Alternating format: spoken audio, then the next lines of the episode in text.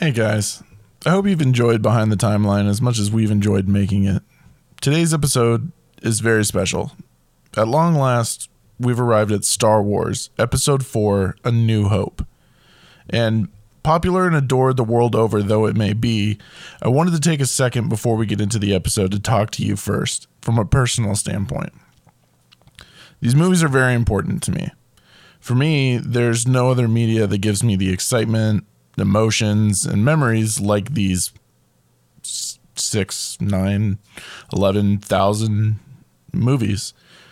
This is the first film I remember watching as a kid at the age of three, and one of only two memories that I have of my late grandfather who passed away the year after he first showed me these. These movies have been there for me when no one else was, getting me through some tough family changes and a lot of rough patches with friends. I hope that you enjoyed the episode in particular because I got the rare opportunity to rewatch this movie with the knowledge that I would be sharing a major part of who I am this time around.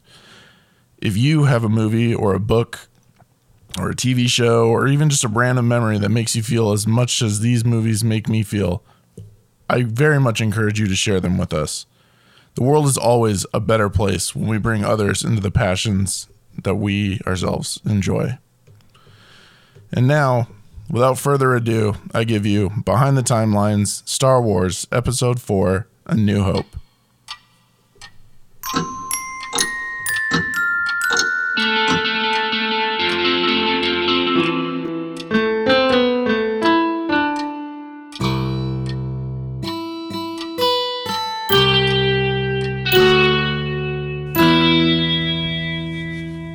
Holy shit. We're finally here. We are. We have arrived. We've arrived at last at, at the pinnacle of of who I am. I'm so excited to talk with you about your favorite thing, Scott, which is Star Dude, Wars. I, you don't even know, man. Like it's just oh god damn it. I'm just I'm so thrilled. Anyway, before we even go down that uh, emotional rabbit hole. Um, hello, everyone. Welcome back to another exciting episode of Behind the Timeline. I am your host, as always, Scott. But joining me today, again, as always, I don't know why I said joining, like she's never here. like I've like I haven't been on every episode of the Uh, haven't been podcast on- with you. You have actually. Thank you for being your your attendance is awesome. Okay, like you get a gold star. Your attendance for being a co-host on this show is hundred percent. So do you. I know it's crazy, right? we both Like, have gold stars for attendance. I know it's pretty awesome. Anyway, who are you? I, I am Lindsay, and I'm and I am here for this. I am fucking stoked. This is this is Scott's baby. This is Scott's wheelhouse. But and I really, I'm trying to do him so proud, and I feel like I've been doing him proud so far did, on my yeah. ability to hold my own in Star Wars. You Um, have like I I will say this, man. Like the couple times that Star Wars has come up in like other episodes, I've been I have been thoroughly impressed by the things that you glad. know. So glad because I really try to be an informed nerd and a well-rounded one. Um, and it's just not it's it's funny it's something that i know a ton about but it's not my very most favorite thing but i yeah. do you know i so i guess i guess maybe we talk about that before we even dive into anything Yeah. else of just I kind of wanna what know this is for us you know What what is this to you? What is where where did Star Wars start for you? Yeah, so for me, um, Star Wars was not something that was ever on in my home. Not ever, not once. Um, my boomer parents were in their late 20s when this came out. Yeah. My parents were born in 49, I think, 48 or 49. I think I think 49 and and 50. Oh so, wow. My parents were yeah. 13 when this came out. Yeah, and so were the parents of my best friend. So shout out to Aaron, whose house I saw Star Wars. Thank at, you, who I was talking to last night. Yeah, And Aaron's Um, parents. Yeah. Thank you, Matt and Camille, for liking Star Wars. They were they were super young, right? And so Star Wars was on there. That's also how I saw Indiana Jones. Hell my yeah. parents just didn't have this in the house, and but oddly, like my dad is a big Star Wars fan. Yeah. Um, he and I have a Christmas tradition together where we watch we watch Star Wars. That's kind of like a newer tradition for us. That's awesome though. Um, we found ourselves doing solo Christmas at one point for a little while, um, just the two of us, That's and we pretty were sick. like, "The fuck do we do?" and we were like order Chinese food and watch Star Wars. Dude, fuck yeah, man. That sounds Okay. like the perfect day. I got to introduce him to the prequels, and he was like, "What the fuck?" Like he didn't know, you know, he was really excited about that. We went to see Rise of Skywalker together, and actually, shout out to my sister in this episode. Um, speaking of sisters, my sister Chelsea also came with her husband, uh, Durin, to see that movie with me, and I was very much pleased because it was Christmas, and I dragged everybody out, and I was like, "No, everybody Hell fucking yeah. get in the car. We're going to see Star Wars." so that was. I was like, "This is our thing. We're doing." And then my sister was so pissed because it turned into like I was like I went home and you know my brother-in-law has never seen any of them. Um, he's from India and he just it wasn't something he was introduced to as a kid, right? He Right. came here for college, um, and I was like. Drin, we're going home and watching episode four. And like my sister was so pissed, but so because he'd never seen any Star Wars. Yeah. Like shout out to my family for being like, yeah, all right, I don't know what's going on, but let's go. All right, we'll go to the theater. Dude, that's like I shit you not, that's like the complete opposite of my family. Like my Nobody my knew. mom no one had seen any of the movies. No, like my, I don't think I ever. That's not true. I almost lied. I'm sorry. My dad took me to see episode one in theaters, Mm-hmm. and then no parent took me to see episode two. You were probably old enough to go take then- yourself. No, well, my uncle went with me. So shout out Oh, to okay. shout out to Uncle Larry for for coming with me to see episode two, Attack of the Clones, in theaters at Regal Cinemas in San Diego. but then episode three uh, was the first midnight premiere I ever went to. That's cool. That's really Um, yeah. fun. It was it was awesome. I was a big fan of the prequels. Um, so I I. I, so I saw this. Like, suffice to say, I, I saw these movies a lot. The original trilogy. Yeah. But they were never in my house. They're not my security blanket. They're they weren't there like Bilbo and Ariel were. You know, like it wasn't. Yeah. So. I- It, it wasn't my security blanket. It didn't become this thing that I'm like super super passionate about. But I did love the prequels, and they came out. I was stoked, and uh, we used to like I went with another another friend, another family, and we would go um, with my my little pseudo siblings, and it was watching them nerd out, and I. Peyton or Tristan, if either of you is listening, or anybody else over over that household, um, Tristan was lazy as fuck. Um, your mom built all of your Legos when the prequels were coming out, Got him. but but General Grievous was so lit. Like you had the coolest Fuck yeah, Legos. I so I really enjoyed that. I remember like Star Wars fever when I was in high school and the kids were little.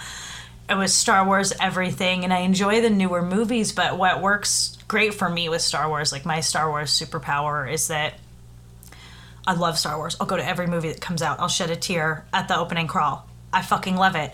I am totally moved by the good stuff, but I'm not offended by the bad stuff. So it's yeah. I, it's it's sort of easy for me to roll with. Like I really like Star Wars, but it's not my soft gooey center. So when they fuck up, it kind of doesn't kill me. And it's very much how I feel about the Patriots because I am a New Englander. But I am not a sports ball fan. I don't give a fuck. So if the Pats are winning, yay New England. If they're losing, fucking Belichick is such a cheater. Yeah, Like, oh my God, I can- Jesus Christ. I can go either way. I It's love that we've got like my two, the two bigger, biggest pillars of my personality right now in this fucking episode, I thought you would like that reference and because it's, it's, no, exactly and how I do, I am. yeah, I love it, and, I need Star it because like today was not a great day for for New Orleans for football. We're recording this on Sunday, um, the third of October, and for anybody who cares, uh, New Orleans got their asses kicked in overtime to the fucking Giants. So who the hell does that? Any hoodles. I like don't even know what that means, but Um, yeah, yeah, no toast. Yeah. I'm not even going to go into it because I just, yeah. but that's that's my relationship with Star Wars. Like I am I love kind that. of like a like not a fair weather fan because I I watch No, much all of definitely it not. I would, yeah, I wouldn't say you animated were a TV fair weather fan. I would just say But you I'm enjoy them for what they are. I'm definitely a flexible fan. Like I don't Yeah. get butt hurt, and I love that because I know that a lot of people like, and I'm curious to hear your thoughts about them. Probably more when we get to the more current movies in the timeline. But like, I mean, people get so upset, and I'm like, no, I mean, I was, I thought the, I thought the red sand looked really cool. Like, you know what I mean? I just, I'm able to just be like, yeah. When they're on Crait, I know exactly what you're talking about. That's what's like Crait so was irritating. super cool. I'm like, whatever. Like, it was fine. Like, you can fast forward through the stuff that happened at the casino. Like, it's you know, it doesn't, Ah! it doesn't like make me want to die. Like, it's fine. I, and so that's kind of my Star Wars superpower superpower. I wish I had. You don't even know how bad I wish I had that. Chris and Andrew, my two very best friends, uh, who come with me, um, just to like to every midnight movie. Like they came and saw Shang Chi with me. I've seen since I moved here, since I met them back in two thousand. Um, when did I meet you guys? I don't know. Fucking text me and remind me. Um, it's been like seven years. 2000 and something. No, it definitely hasn't been that long. That's fucking crazy. That's crazy talk. I'm a crazy person. Um, in the 2010s, somewhere in that. Yeah, it was like the late 2010s. Like I've known them for at least we four adults. years. Um, dude, I'm so bad at time. Um, basically, uh, like we went to we went to uh, Rise or the Last Jedi together. We went to Rogue One together. I remember sitting next to Andrew, and both he and I were literally like beating the shit out of each other, so excited about when Darth Vader was coming down the hallway. Um, Oh my God, that was so Dude, cool. We, and uh, Andrew's coming on for the Rogue One episode. I promised that he could I be on here for Rogue that. One. Rogue One's my favorite Star Wars movie. See, and that's it's kind of everybody's favorite Star Wars movie. My favorite, like of all of them, is Empire Strikes Back. So, if you guys Uh, think I'm gonna gush the, in this episode, I'm gushing. I'll do. It's gonna be a lot worse when we get to Empire, but So Um, speaking of of gushing and the the time that we're about to give to this, because I can see it's going for like three hours. oh yeah. Should we're we gonna- talk about the timeline a little bit? Do we have more to say about like our relationship here? Yeah, let's break it down. Where are we? It is the year 1977. Real, like, we're uh, so current in the timeline. It's great. So I think it's really noteworthy that in 77, and there are a number of things that we're going to cover Yeah. from 1977. I actually want to take a second to address that, that it's this movie, so Star Wars Episode 4. But in addition, we're going to have Rescuers, Pete's Dragon, the animated Rankin and Bass Hobbit. All coming out in '77. So Mm-hmm. We're the next 77 like month while, of the timeline. Yeah, we're going to spend in 1977, which is crazy. So, um, I think it's really noteworthy that when I look up the history of this year on the website that I use generally to get this stuff, which is the People History, the first thing that is listed there is the release of Star Wars in the United States. Yep, that this is the top thing. Yeah, like this is not a small thing that's happening right here. Um, and there's a lot of nerdy shit happening this year too, which I, great. it was yeah. There was a ton of stuff that happened this year. It was it's so fun and we I don't know whether we'll kind of rehash this with with the next month of episodes because they're all going to be in 77 maybe Yeah. we'll find new things but um, the Apple II computer went on sale Yep. the New York City blackout keeps New York dark for 25 hours So crazy. the Atari is released in North America Hell yeah. very cool yay nerds Elvis Presley dies On the toilet. End of an era there on the toilet.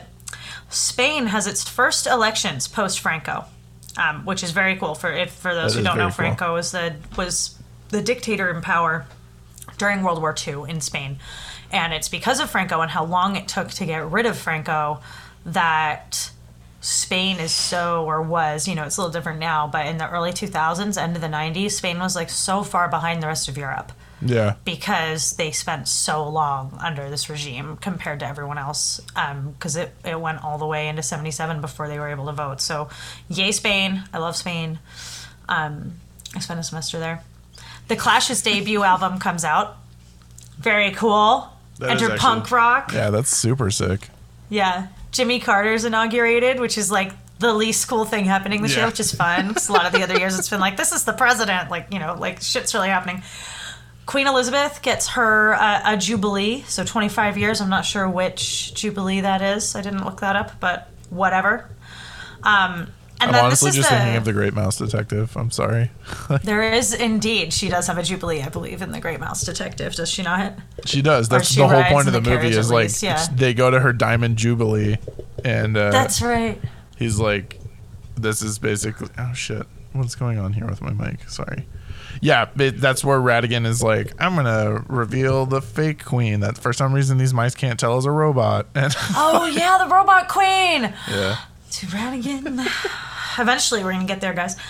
Um, and then I included this just because it's famously referenced in Breaking Bad. Yes. Um, this was the year that two 747 jumbo jets collide at Tenerife Airport. Um, this is what Walt goes on his rant about after the plane crash caused by Jane's dad in Breaking Bad, where the bear falls into his pool and all the other shit. Um, this is what he talks to his students about. He talks about uh, death rates for these kinds of accidents. So Breaking Bad's awesome. And then last thing on this, because just what the actual fuck, France. For 1977, France has the last execution by guillotine. Like honestly, In uh, 77, like that's so insane to me. and simultaneously they introduce opium perfume. So what the actual fuck, Dude, France, is killing it right now. What is going on? They're just firing on all cylinders. For the record, yeah, France. Something we'll have to keep an eye on that. It's so mean. um, do you want to tell us about the Academy Awards? I would love to tell us about the Academy Awards. So, Rocky is actually the winner of Best Picture this year, but it was up against Taxi Driver and All the President's Men, which I'm still like, I still don't get how they didn't win. Like, one of those two didn't win, especially All the President's Men. I just like that's so I mean, weird. They're But- like, let's give it to the popular movie, but also Rocky wasn't in the top three grossers. Yeah. It what like what the fuck? It's just like that's mean- insane to me. But we're gonna t- swing this back around on Star Wars. Star Wars won a fuckload of stuff at the Yeah, Academy. Awards in '78. It in won Best- 78 which Yeah. we have to start watching by the way we're, and remembering that if we want to see whether the films we're talking about so far it's It's mostly been be the- animation yeah, it's got to be the year after.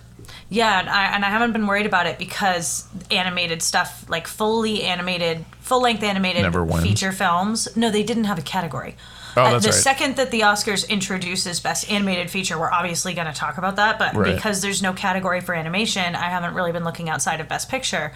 But if we're when we're looking at these live actions, if we want to know what they won, we do need to look the year ahead. So yeah, 78 is when Star Wars Yeah. won its awards. So, well, yeah, okay. So in 1978, rightfully so, I think this is the first one I need to mention.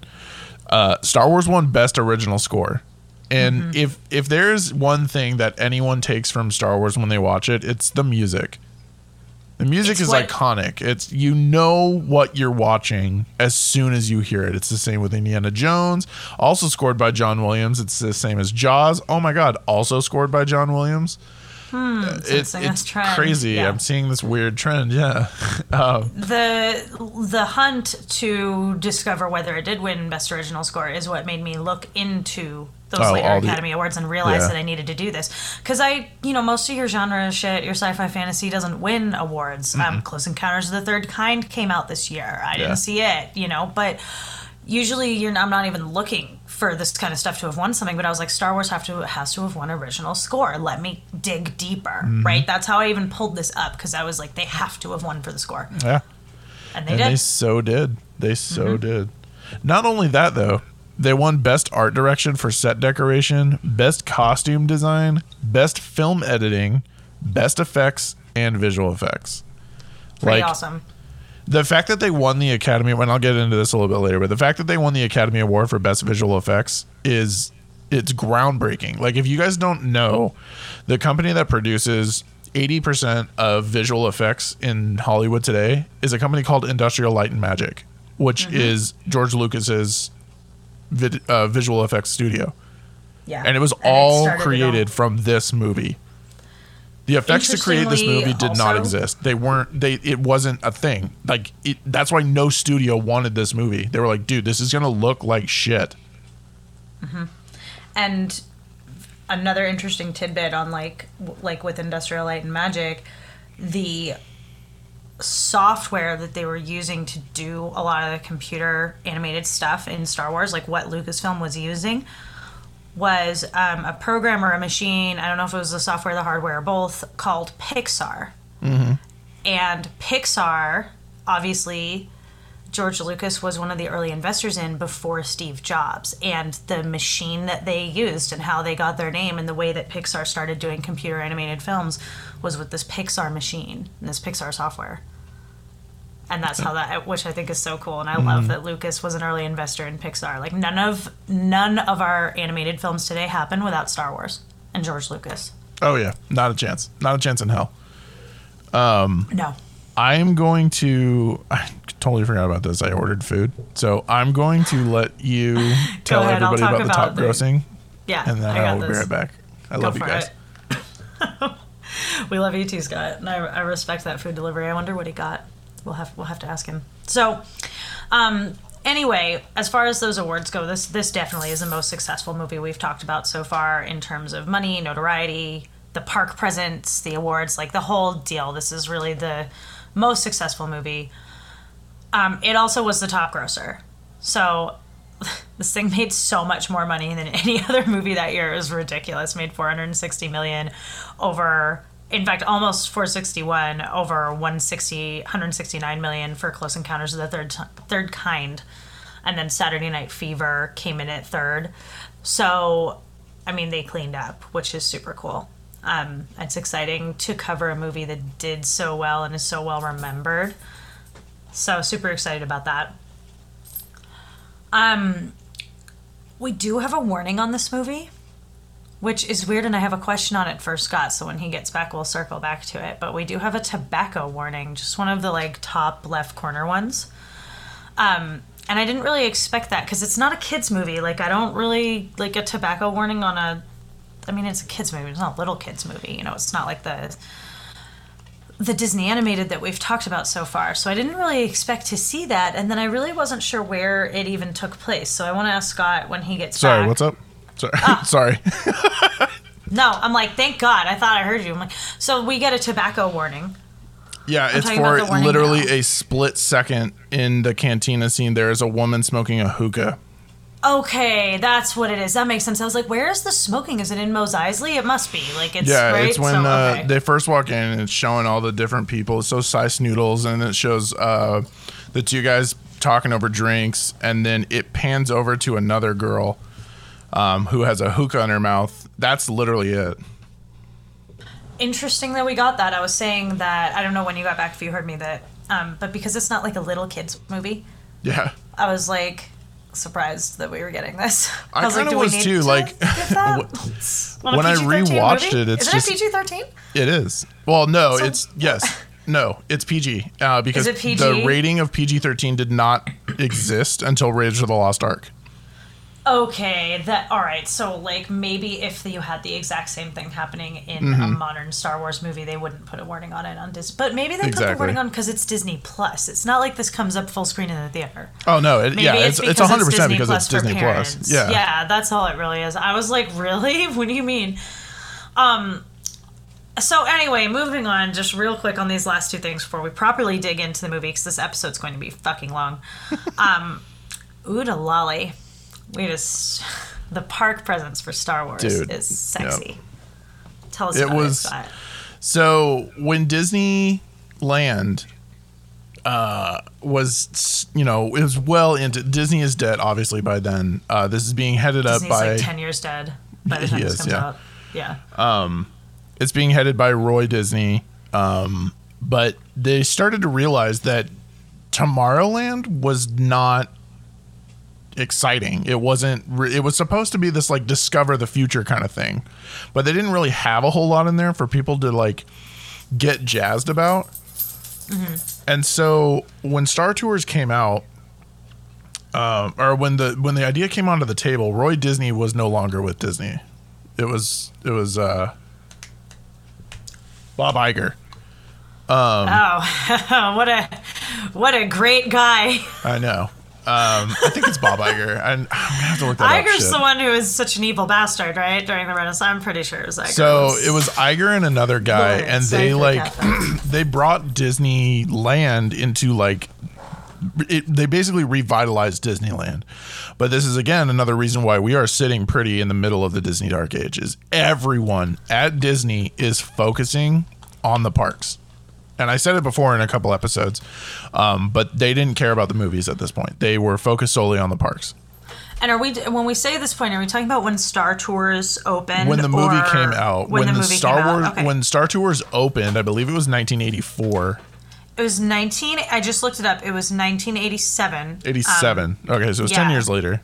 Yeah. So, So it, the trilogy's yeah, 10 done by this point. The that been done for four years. Space Mountain did open in 77. Interestingly. Um, Oh, okay. which is cool. So that would have been coming out of the parks around this time, where there's the so the suffice to say that you're right. Yeah. Right. Star Tours takes another ten years to come out for them to get the IP. It's not obviously it's not a Disney film at the time.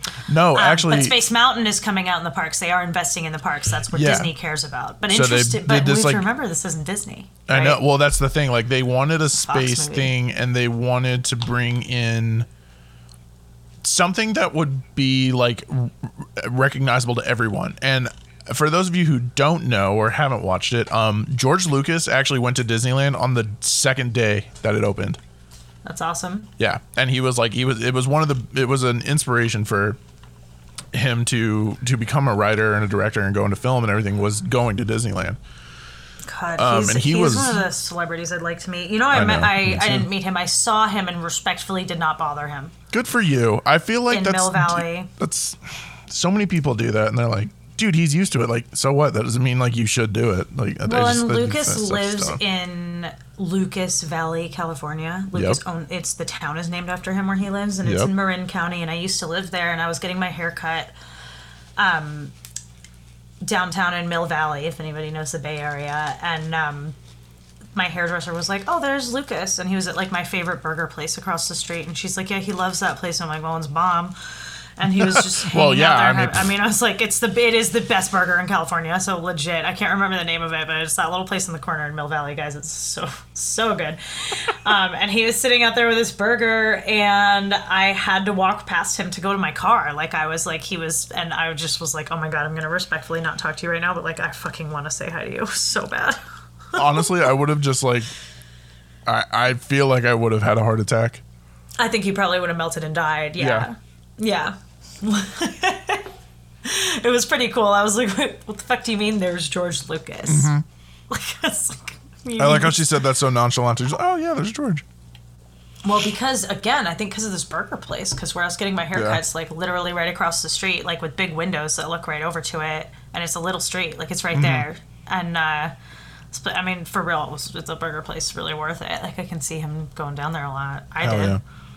Anyway, Yeah. Anyway, okay. the point they- is, we had Star Tours. That was a huge Yeah. digression. Um, Star Tours, even before Disney owned the IP. Did we have any more to add to that before we talk briefly? no, I did just have a little fun fact for you guys. Um, George Lucas actually tried to sell Star Wars to Disney, and they turned Yeah, him down. he did.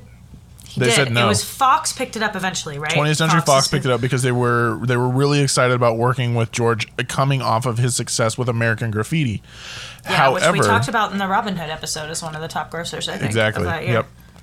Um, however, they were not confident in the movie, and they gave him eight million dollars to make it. So George took one hundred seventy-five thousand dollars salary, which was like unheard of.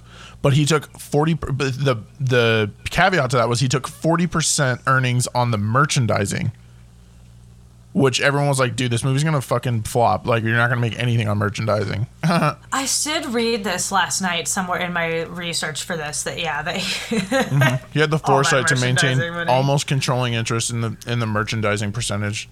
He, He that's really where knew what he almost all his money came from. Yeah. Um, it's wild. Um, but so why even that's mention Star? Tours, and then well, the the last thing I want to say is that Galaxy's Edge is a thing that exists. I'm stating the obvious, but as far as Mm-hmm. park presence goes, now that now that this is actually a Disney property, they had Star Yep. Tours before Disney owned Star Wars. It was always one. It was like the only thing in the parks that wasn't Mm-hmm. owned by Disney. It was like so fucking random. Uh, but it was great, and then now they have Galaxy's Edge, which neither of us has been to. We should I know. I do. have you been to Harry Potter World? Do I we just haven't. have every blind? Okay, so we haven't been to to Hogwarts, we haven't been to Middle Earth, and we haven't been to the Millennium Falcon. Mm-mm. All right, well, Scott, you and I are I know. fucking up. Let's try and let's, I let's think we make a should just resolution go in to. 22, 22 to fix that shit. I think we should. Yeah, I, I, I honestly think, that we need to make some kind of like we need to make it happen somehow. Do you want to go to Florida? Fuck no, I don't want to go to Florida. Who wants to go to No, Florida? or sorry, no, we can go to California. We can go to California. We'll go to it in California. Whatever, fine. yeah. And then we can go. But Harry Potter. Anyway, all right. Wait, point isn't there is- a Harry Potter World in California? Yeah, but the Florida one's better, just like Disney. Oh, okay, I got you. better in Florida. Anyway, we'll figure that out um, and document the fuck out of it if we ever go on that trip together. Oh yeah. As far as sequels, yeah, I wrote. I don't know why I'm not deleting this category. We all know the Everybody situation. The movie's called Episode Four, for Christ's sakes. Like Yeah. it's, yeah, we're gonna move on past that. We've been talking for like a half an hour and we have not gotten anywhere close to this movie. So Scott, take the lead here. I have a whole shitload to say. You take the lead on how what you want to talk about in this movie. So uh, the the first thing I need to talk about, honestly, like it, no one ever looks at it this way, and I think that's like what was so great about me getting to rewatch this was I knew I was going to tell everybody about it, but at the core of this movie, it's literally the simplest plot of all time. To I mean, like George Lucas was inspired by Flash Gordon, uh, you know, like all these Sunday the original. So Star Wars was originally supposed to be a Sunday morning space opera akin to to Flash Gordon. The problem was every time he wrote something, the story just became bigger and bigger and bigger, and it could no longer be contained within a Sunday morning show. And so he's like, shit, all right, now I need to create just like, we're going to make these a movie. And he wrote the entire story, and the first third of it could, it just could not be made. It, the technology did not exist for him to do the things he wanted to do. There's no way that the space battle over Coruscant at the beginning of episode three could have happened. The entire battle of Geonosis never would have happened in Attack of the Clones. You, there's no way they could have done uh, the choreography and the fight scenes between Darth Maul and Qui Gon Jinn and Obi Wan Kenobi. It just Oh, like I see what you're saying. Okay, so the I'm like, wait, am I following you? So the prequels couldn't have been made. the prequels could never have happened. Gotcha, There's gotcha, it gotcha. just like it would have looked like shit. He would have hated it. It never. Dude, so even he's when like, they did make them, they kind of looked like shit. Like it's, I totally feel you. Yeah. Yeah. So he's like, I'm going to start that. with this redemption arc, or so to speak, because a lot of people think that Star Wars is Luke's story, but it super isn't. Only It one third of it is. Like only a third of it is, and even that third is really about him and two other people. This is Anakin's story, Vader's Yep. story, and I love that. That's sort of not explicit in this movie, mm-hmm. obviously. Yeah. Right. Well, I'm. We don't find anything out about Vader except that he killed. He quote unquote killed Luke's father. Yeah, we don't get any information that would like we Mm-hmm. don't start understanding that this is Vader's story until really in the prequels, right? Like or Yeah, you know, you- at best in the towards the end of the original trilogy. But at this point with this movie being kind of standalone at the time, like they're not necessarily planning sequels at this point, right? They don't know whether that's going to be a thing that they can do. Exactly. Um, yeah, there's really no way for us to know any of that. It definitely seems like it's Luke's story, but when you look at it in retrospect, it's fascinating watching Darth Vader. And we'll pro- I will probably talk more about. I don't know. You tell me what order you want to hit this stuff in, but um, but with with that, I thought it was like looking back on this and knowing Anakin. And he's like everybody like I feel bad for him. Like everyone's shitting on him for Yeah. believing in his ancient religion, which we'll talk about because what the fuck. And like the only reason the Jedi are dead is because of him, and he's alone. And Anakin wanted to be alone, like he wanted a crotch full of sand. oh and yeah. this is his fault. Well, he, and that's like that's the yeah. whole like best thing and i will get into this more like when we get into episode three because that's where most of it comes to a head but um this is this is all about anakin trying to do the right thing for the wrong reasons Oh yeah.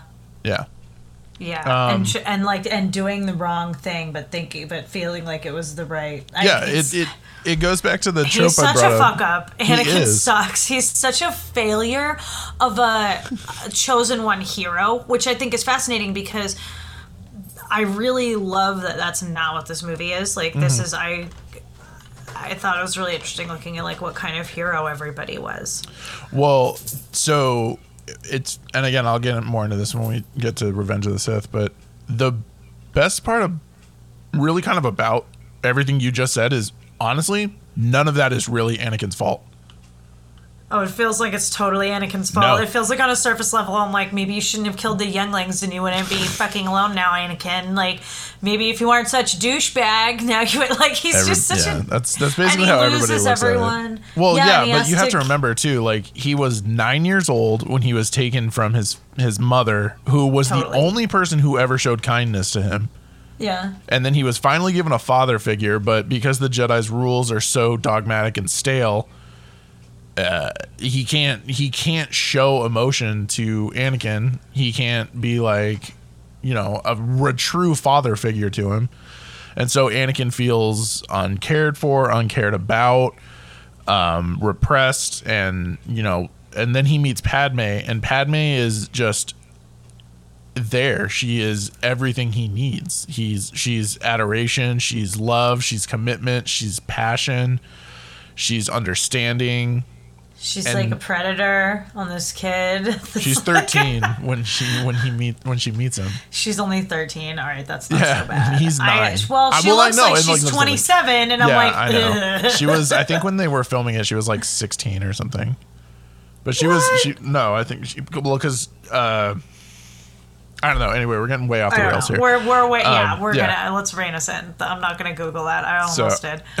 So George Lucas, But like okay. he, yes, this at the, core of this movie is it's a farm boy who is approached by a wizard and told you have to, you are meant for greater. Let's go on this adventure. And Luke is like, okay. But the When best part it about it is, even though he's like, dude, let's go, he's still like a flawed character. He wants to go, but he doesn't. He's like, look, dude, you got this like mission. That's pretty dope. I really want to get the fuck out of here, but I'm scared to do that. Yeah, I really like his coming of age story, and I think Yeah. it is like an OG coming of age story in movies. And at this point, like trilogies don't really exist. So this movie was Mm-hmm. unique the way that it was like they didn't leave us on a cliffhanger, but he totally had room to grow as a character. And I really thought his hesitancy to even take Obi Wan as far as Mos Eisley, he Oh, wasn't yeah. trying to do. I thought that was really relatable. Like we all like to think big, but you know, I don't know. And Yeah, he only wants to take him to back out. Anchorhead. He's like, you can probably Yeah. get transport to Mos Eisley or wherever you're going. yeah. and Obi Wan's like, I mean, you do what you think is right, asshole. it, and in the prior scene, he's like, I want to get out of here. I want to. Yeah. Like, he has all these big dreams, but he's like, it, when you put that in front of you, it's like easy to balk out of it, right? And Mm-hmm. I and I think that's relatable that he does that. And part of what makes these like chosen one hero archetypes, right, is like their lack of fear and hesitation most of the time. Like Harry has zero. Oh yeah, Harry literally makes a point in like two thirds of the way through the last book of saying this is the first time Harry had ever chosen not to act. yeah, Not I know. to just throw him, so they have to point that out. like- Seven and a half books in, they're like, for the first time ever, Harry wasn't just totally ready to just fucking go for it without just thinking jump it off. through. Yeah, and but at the same time, even so, Luke is not the chosen one. Anakin is right. Was Yeah, our correct. of the last. So I really like that. That that's not the kind of hero that he is. That he he is hesitant, but at the same time, he's very optimistic. He wants to believe in the Force and the the memory of his father, the fact that he could connect to the Force. Like he totally believes. He's an eternal eternal optimist to Han's skeptic. And Mm-hmm. well, that's is- the that's the best part about it is they work so well against each other that you're like, dude, Oh these God, guys are gonna be like best friends. they're incredible. They are. Um, They're awesome. They have a cool like. Did you see my note on this? Like I did. They have a great like Harry versus Hermione thing going on with Chewbacca like the optimist and the I was fucking dying. Ron can be Chewy. He can. That's fine. Like that's yeah. Chewie is. Here's the thing. Like everybody loves Chewy, and to be honest, if you actually watch the the original trilogy, Chewie is so inconsequential to just about everything. Like the only time he's know. important is when they fake arresting him to get into the the cell block right.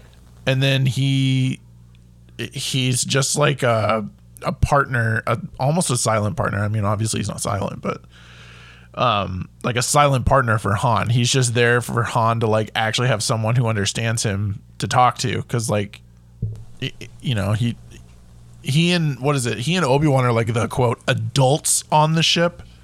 Yeah, I really liked that. Obi Wan treats him as the other adult in the room. Like he is very much like a Merlin style mentor Yeah. for sure to Luke, right? No question. But uh but yeah, like he he talks down to Luke a lot more than he does to Han. Han, he's like, all right, so what's the plan? Like, Yeah. Han, to be fair, is the captain, so you know, res- all respect due. But yeah, I I loved that um, they they all have this different heroes arc. So like we know that in the background, um, we've got Darth Vader's hero arc. Right, we know that he has the chosen one hero arc, chosen one gone wrong, which I think might be unique. Um, and I'm sure Well- we'll talk about more And if you're starting in with the prequels. um, what do you call it? If you're starting with with this movie, Vader is if you really kind of look at it, Vader is actually not the main villain of this movie. He's just the most present villain. But the main villain is Governor Tarkin. Right. And it's like I think it speaks to what a great villain Vader is because when I think about watching this as a kid, 0% of me thought that he was not like that Vader wasn't the top bitch of the mm-hmm. empire. You know? And he's not. Uh, He's not even top bitch in this movie. No. but it really, like, we haven't even met the Emperor yet, you know? Yeah, but we're, the Emperor's we're actually told mentioned one time. explicitly. But we're told like he's not in charge. We see this other guy who's not in charge. But as a kid, I was like, no, Vader's in charge because he's the most menacing and iconic and awesome. He's on screen for Mm-hmm. like twelve minutes or something, right? Not yeah, it, I think he's like it's like a minute or 11 minutes and 32 seconds or something like that. Yeah. It's ridiculous, totally ridiculous. Um, but but he really comes off as being like he is just so iconic. He's so mm-hmm. great. So even though he's only there for a second, every time he comes back on screen, I'm like, oh fuck, that's right, he's here to wreck shit. Like I forgot about you. Like I. Cause he's never there. Then he comes and like, oh fuck! Like now we're in real trouble. Like Yeah. he just he just looks so, and it's amazing that the that like audiences weren't like, that guy didn't do anything, you know? Because it was just he's just so I mean, he carries so much, you know. it, if you look at it, the whole side of like the villains is things just keep getting worse and worse and worse from the villains. At first, it's just this big ship. Oh shit, now there's military on there. Oh my god, they killed everyone. Dude, they captured this whole ship. Yo, that guy can pick that dude up by his neck. What the fuck? Oh my god, there's a giant Right. space station like a hundred thousand times bigger than the ship we thought was a massive warship. Yo, this thing can destroy an entire planet. Holy fuck, that dude's got a laser sword. Yo, Yeah. he didn't even need to use his hands to choke that guy. Oh my god, he's the greatest pilot the Empire has. What the fuck? It just keeps getting worse for them. But the way that it progresses is like yo, you got the stakes are you are not winning here without struggling through something. Yeah, it does escalate super fast. And can you imagine being audiences here mm-hmm.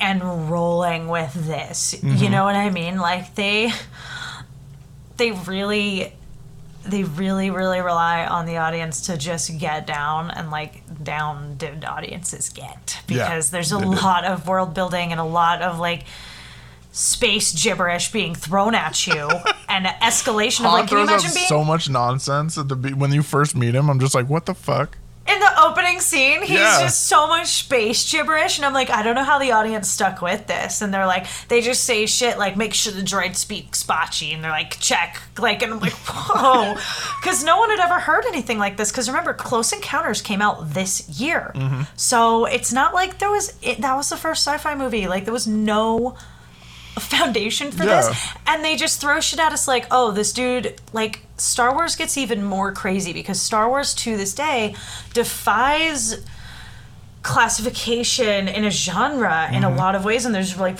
amazingly interesting conversations to have about that of like is it is it sci-fi no it's like a science fantasy Mm-hmm. it's it's how i always describe it or because i just think that's more fun than sci-fi fantasy but Yeah, like there's magic is. Magic and it's also a sword like it is arthurian Yep. and oh yeah, that's basically what it is. It's the prince or the the young knight has to destroy the black knight and save the princess. Right. And I feel like I need to say this because for some reason this comes up all the time. Uh, and this is just me as a three year old telling this to anybody who is watching these for the first time. At literally no point in any of these movies is there not a strong female lead. I don't know who the fuck ever wrote that, but they're dumb as shit. Can we talk about my favorite Disney princess? Bro, for real. Like, get it, girl. So Leia, what a stone cold badass. Dude. She is so God, I love her. And I know, like, I I understand the criticism behind the fact that there are only two women in the galaxy. However, she's so cool. Like, I just she's so great. Like, I'll take it. If she's gotta represent all of us out there in the galaxy, go for it. If it's Leia and Beru, fucking take it. They both are cool. dude and think about here's the like this is my favorite part about her entire just anything that's happening to her in the first movie literally the only thing stopping her from running the show is she couldn't get out of that prison cell. That was my note too is like all she needed like i admit that she needed the assist to get out of the yeah. cell. And then she But just took that, right the fuck over as soon as they open up. Totally. And and so if we're looking at these like different hero stories right? We've got Mm-hmm. anakin's that we talked about with being the chosen one trope. Yep. and leia has this interesting position as this like hero who's kind of early to midstream. Mm-hmm. She's such a, she's the most natural leader out of anybody in the group and she just like is ready to run shit. She's like confident, she's in her element, she's like in the beginning parts of her story and she reminds me a lot of Spider-Gwen from Out of Spider-Verse. Yeah, hundred percent. She she acknowledges there are things she couldn't have done without them, but once she's in a position of control or like command, she's like, "No, we I know what's best for us. Follow me. We're gonna fucking do this." And it works. And she never has a plan that goes awry, and they're like, "I told you so." No, she Oh, no. is. She's smart. She's strong. She's confident. She's good to go with whatever is happening, bro. She stands up to Tarkin and She straight up him so lies to cheek. him. Yeah. Like, Yeah. come on. She was so, and she's holding her shit together. Her whole planet just got destroyed. and She's on mission. Like she is like, Mm-hmm. Yeah. she knows what she's doing. Yeah, she needs zero help. I'm like, you're my only hope, my ass, Leia. Like that's the only thing about it that is. I'm like, why do you say that? But, but I guess she, I mean, she's like, I'm gonna need an assist out of the cell. Beyond that, I got this. Well, and you have to remember too, like her dad has probably been telling her stories of the legendary Obi Wan Kenobi since she was a child, because sure. Obi Wan stayed to watch Luke, and uh, Bail and God, I can't remember her, his wife's name. They never say it in the movies. I know it from context from I the know books, who you but mean, though. but yeah, they she, she was raised as a princess of Alderaan. Yeah. So they knew nothing about it. All she knew was the stories that he would tell. And I saw your note about how like why the fuck don't people remember the Jedi? yeah. Or well, like why like how come no one like they make fun of it or whatever? No, it's just absurd. It's been 20 years and they were the center of the goddamn universe. It's just absolutely absurd to me that anybody is like, who are the Jedi? And like, what does the May the Force be with you mean? And like, I understand some of them are out at the edge of the galaxy. Just to, like, I get that that's like kind I just. It's the only thing I really rant about in Star Wars that breaks through my Star Wars superpower of, of not getting upset, where I just get upset. I'm like, that's just so fucking stupid. It's been 20 years. I do not believe that people don't know what a Jedi is. Like, fuck off. That's So- insane, right? I'm gonna I'm my going to explain this to Star you Wars. With a question. Oh my god. Who runs the galaxy now? The Empire. Right. And what did the Empire do in episode 3? They fucking I don't know. They Destroyed the Jedi. the Jedi. So yeah. upon like the destruction of the Jedi at the behest of the now Emperor, it became a criminal offense to aid, abet, mention, or really anything uh, harbor a Jedi. And so, because they're not talked about, because they're not remembered, they're not shown. The only thing people are ever shown is a totalitarian empire runs all. We did this. This is how things are going. The. Jedi fell out of memory Din Djarin from The Mandalorian doesn't even know what they are, and he was three years old in the Clone Wars, the height of the the Jedi's numbers. Well, I mean, that's what I'm saying. Like, I, it's, it's ridiculous. It's ridiculous that like, like in like okay, fine that that's why maybe younger people like I can buy Luke not knowing. Well, yeah, right? Luke's not gonna What know. Han's not gonna believe it. Leia would think Han would have totally heard about this. I'm sorry. Like you're running down in like those dark bad boy circles. Han would have heard about this shit because people don't give a fuck about those rules. Like the fact that the rules exist doesn't stop people from having like lived and experienced those times. Like the fact that like old people in the Mandalorian are like, I wonder what it means that he can do whatever. And I'm like, Oh no, I yeah, I Bitch. I Like, get that, and that's come like on. that's why the Mandalorian does a good job of explaining it because Bo Katan fought alongside Ahsoka Tano, and so she's like, "Oh yeah, Jedi are a fucking thing. You're dumb." But he was also Din Djarin was also raised in a closed society. Like he, he, the Death Watch didn't teach him anything about the Jedi. They thought the no, Jedi were him, weak and sure. hateful. I'm talking about like Han everybody that he interacts was with. well, yeah. Han was raised in the underground of Corellia. They don't give a fuck about you know the history of whatever. He's a street rat. He's the Aladdin of Star Wars. So, okay, that is the most compelling argument I've heard so far. That maybe the people who would kind of have remembered the Jedi have to be people who run in circles who would have had an idea about like Coruscant, right? Yeah, That's exactly. the right planet, isn't it? Yeah. Um, okay, that is more believable to me than anything I've heard before. It still sticks in my craw. I still don't. No, I- I totally get it's it, It's not explained well. yeah. I should be able to know this from having seen the primary nine movies plus The Mandalorian and shit. I should know this. I shouldn't still be wondering. That's what it like from a get it. construct your world perspective. The amount of times that it comes up where people are like, "May the force be with you," and someone will be like, "The fuck." Like I, they, it's just inconsistent, and I should not be asking this question after nine movies when they talk about it this much. It's just frustrating to me. The the two biggest things that I have to differentiate right now is saying the force may the force be with you does not equate to relevance to the Jedi. Like people haven't The even like heard of it. They're like, "What do you is- mean?" the force is like an energy field. You know, to quote Yoda, it's an energy, or to, to quote Obi Wan, it's an energy field. It penetrates us. It binds the galaxy together. It is this force, you know, for lack of a better word, that basically holds the universe together. It's God without a form. Right? The Jedi. Midichlorians. Yeah, God.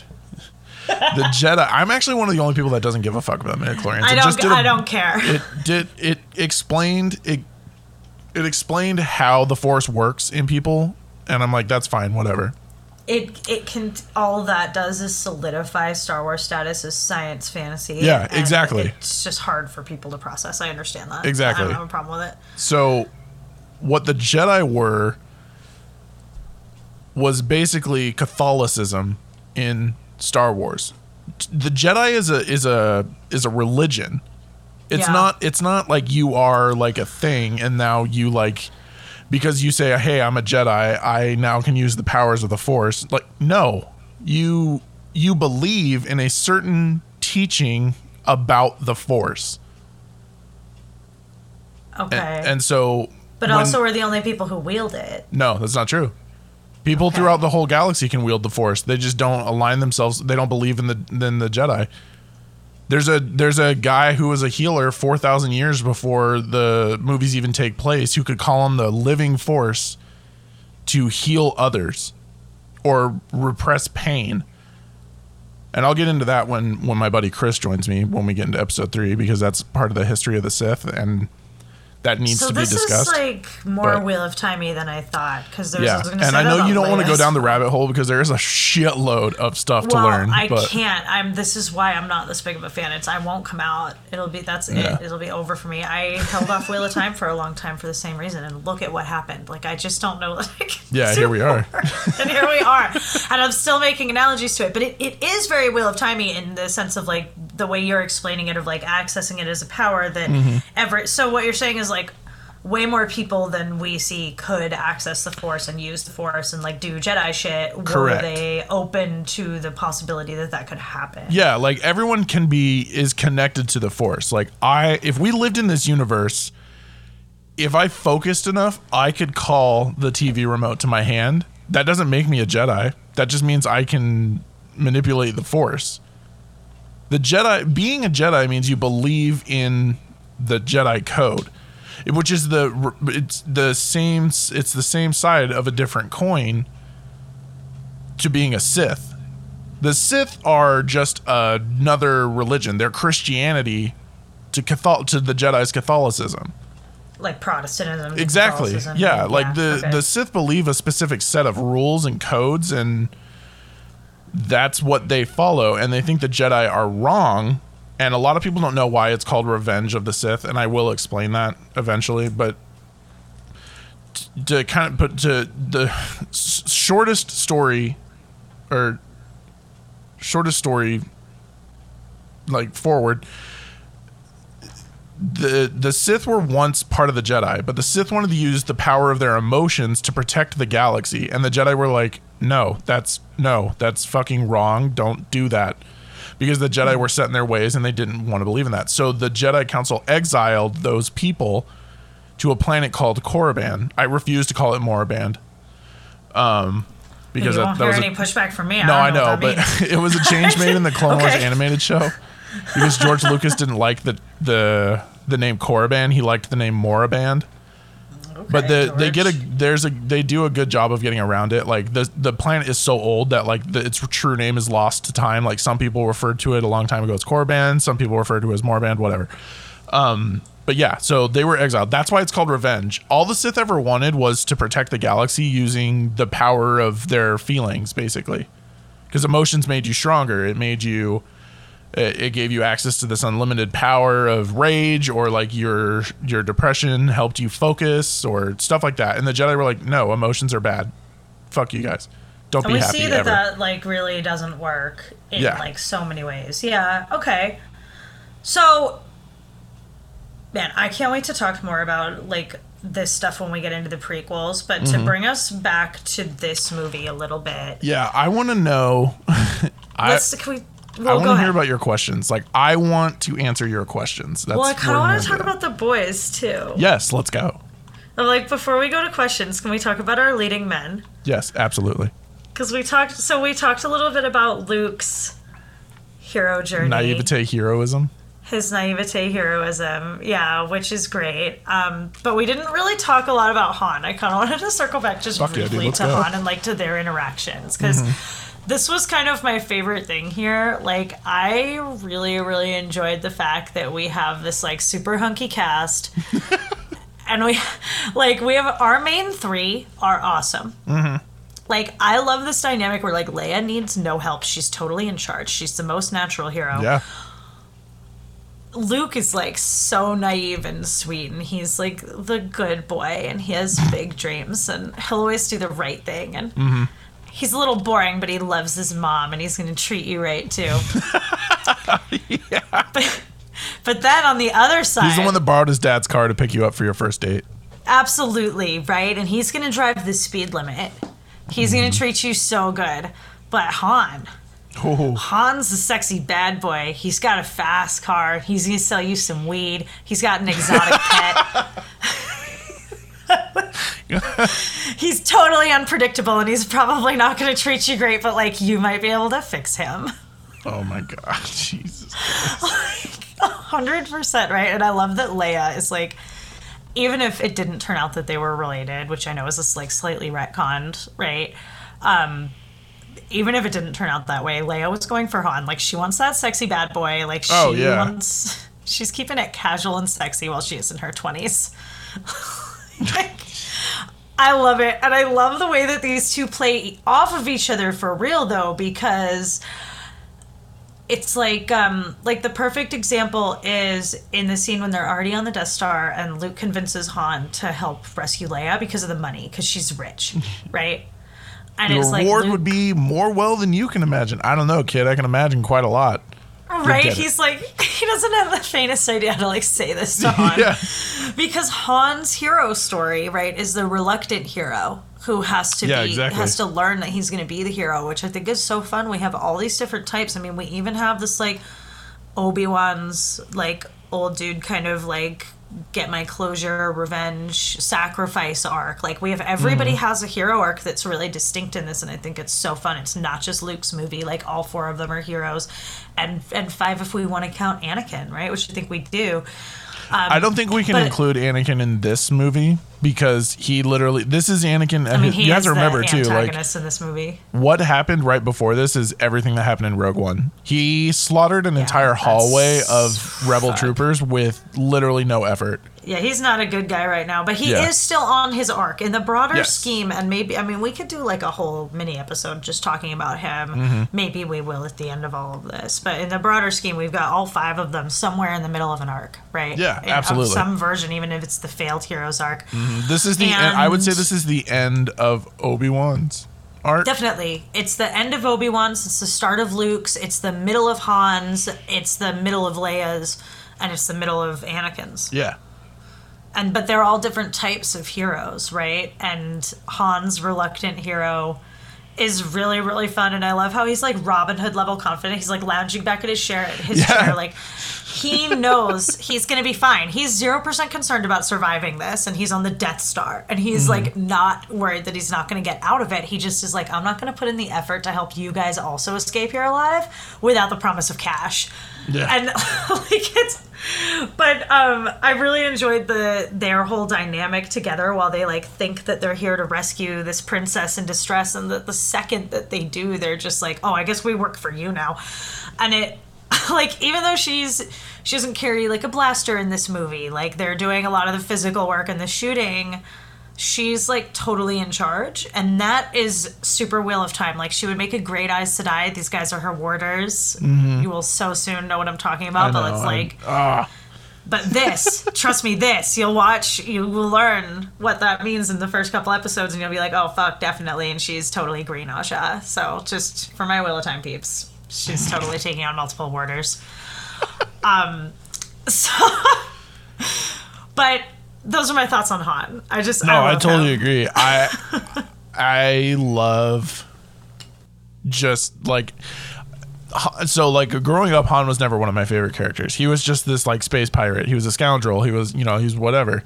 But as like the movies go on, you're like dude, Han is probably one of the most ride or die characters in just film history. I love how he doesn't take off right away when Yeah, they get to the rebel he still base. he at least stays to even hear their plan. He's like, bro, I have so much debt. Like, holy fuck! But no, let's hear it out. yeah, he's to- I I really enjoyed that. Um, Yeah. and then that he does show up like right when he's needed for this Right heroic, and yeah. that might be one of the first times we've seen that in cinema. Uh huh. He didn't least- actually like dip out or whatever. Yeah. Well, just of seeing that, like the reluctant hero arc, like Mm-hmm. he might be the original of that on screen. Honestly, He's probably one of the most famous ones, that's for sure. Yeah, uh, well, and I mean to do like the turnaround, like with a big budget, like in a big fight scene and a big giant, like, oh no, I'm here, I'm gonna save the day. I didn't fuck you over. I'm here with the Millennium Falcon. She's awesome, and I, so I just, I don't know. He's just such a badass. I love him. He is, yeah. He's and such a hero. he well, that's the thing. Like he is, you know, he's a good guy at the end of it. Which Yeah. okay, I'm sorry. I this is another thing that really bothers me about this movie. And uh, the What problem has is else has bothered you? I'm like, what do you mean? no, there's there's a couple things that bothered me about this movie, and they only bothered me because of the 2002 digital re-release, which is the only version that you can watch on Disney Plus, and that really pisses we me off. We haven't talked about that. Should we talk? Yeah, go Yeah. on. Um, so there, there's one thing. There's a really annoying thing, and there's a really kind of interesting thing. The annoying thing is, and I'm going to say this as clear as I possibly can.